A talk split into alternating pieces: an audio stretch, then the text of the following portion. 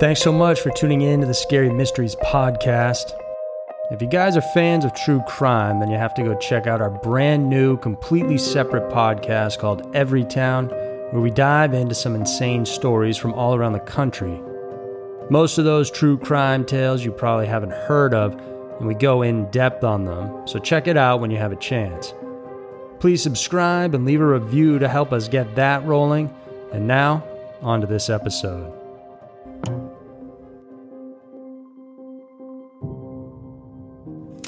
Scary Mysteries, Twisted News, Florida Fishing Buddies, and Philadelphia Killer. Despicable and haunting, those are the words best used to describe our stories today.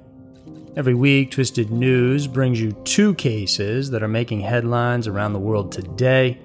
And for this episode, we'll explore the chilling murders of the Florida fishing killings and the possibility of a serial killer who's currently on the hunt in Philadelphia.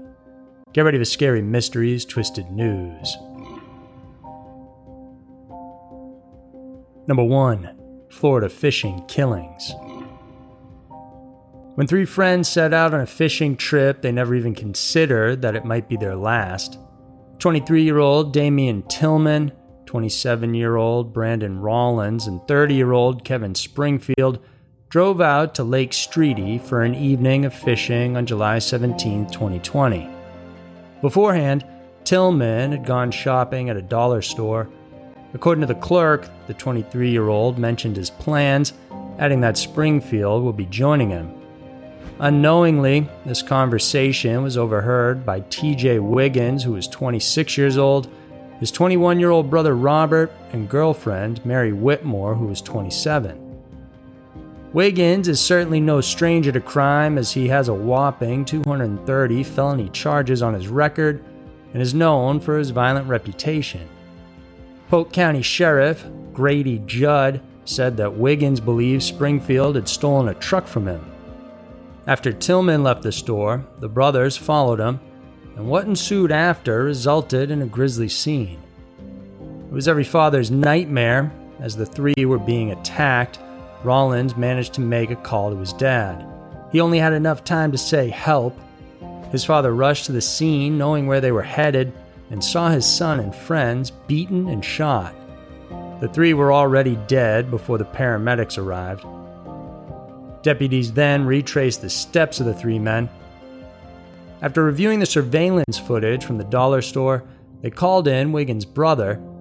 It was a chance sighting, according to Robert, as he went on and told investigators that as he was driving, his brother directed him to follow Tillman's truck.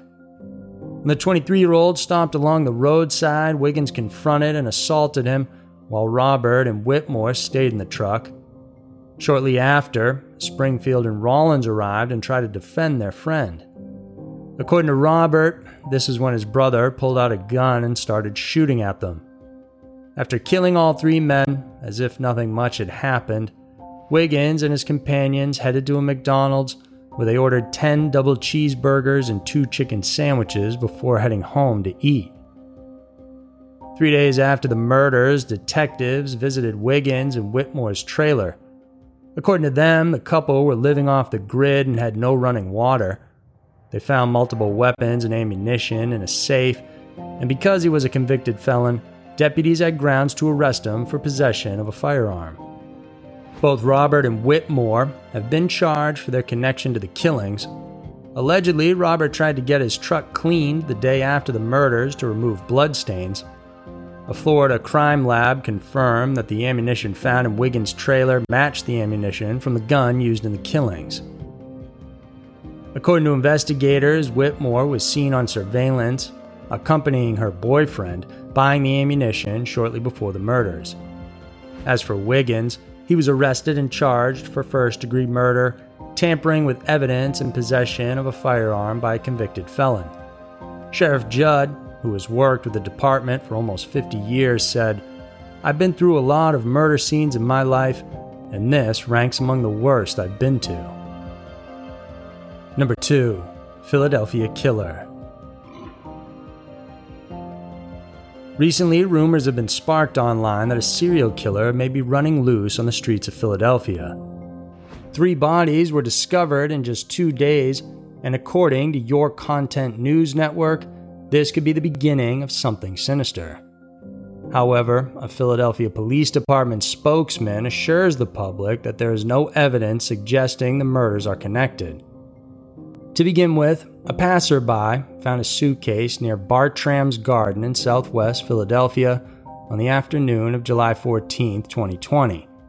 The two foot by two foot suitcase contained partially decomposed skeletal remains. The victim appeared to be an unidentified woman the suitcase was left in the vicinity of a small neighborhood and could have been easily accessed by children. According to Philadelphia Police Lieutenant John Walker, the remains were a horrifying discovery for everybody involved here. The second body was found a day after the first. This time, officials say a building owner on the 1900 block of Mount Vernon received complaints about a terrible smell coming from his building. At around 9:40 a.m., he went to investigate, and upon entering the building, the smell was unbearable. It was then that he found the body of a man wrapped in a blue tarp. Captain Jack Ryan of the Philadelphia Police Homicide Department said, "We don't know his manner of death other than it's clearly under suspicious circumstances." Drug paraphernalia was found at the scene of the crime, but investigators are unsure whether drugs were a factor in the victim's death. To add to the city's growing fears, a third body was discovered off an I 95 off ramp that leads to Allegheny Avenue in Port Richmond on the same day. Just two hours after the second body was found, Pennsylvania State Police responded to a call reporting a suspicious person near the I 95 off ramp. When authorities arrived, they found the body of a man that was left on the ramp. Police are still working to identify all three victims and determine their cause of death. The allegations that this is the work of a serial killer stem from an article published on the Your Content News Network website. The article claims that the three murders have two things in common the victims were all brutally murdered, and there was not an effort to conceal them. Written immediately after the bodies were discovered, the article referenced an expert who believes that a serial killer is responsible for the murders. Reportedly, one of the sources is a former federal agent who has worked on multiple serial murder cases, including the infamous Zodiac Killer.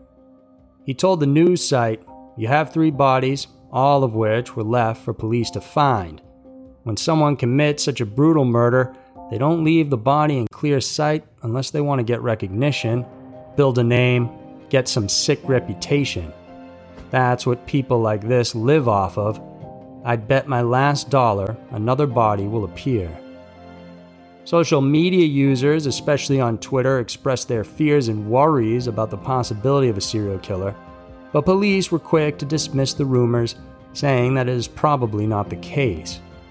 While all three deaths have been ruled suspicious, a police spokesperson laughed and assured the public there is no serial killer. According to investigators, the crime scenes of each victim are very much distinct. Nothing was connecting either victim, as they were different genders, races, and ages. Investigations are still ongoing, and the identities of the bodies remain a mystery. Whether it was a coincidence or a plan concocted by someone evil, there is no way to know at the moment, and only time will tell. So, those are two disturbing cases happening in the world right now. Stay tuned for next week, where Twisted News is sure to fill you in on more shocking stories. If you like this video, then hit the notification bell and subscribe to our channel. We have new videos coming out every week on Wednesdays and Saturdays that we know you'll want to check out. Thanks for tuning in, and we'll see you soon.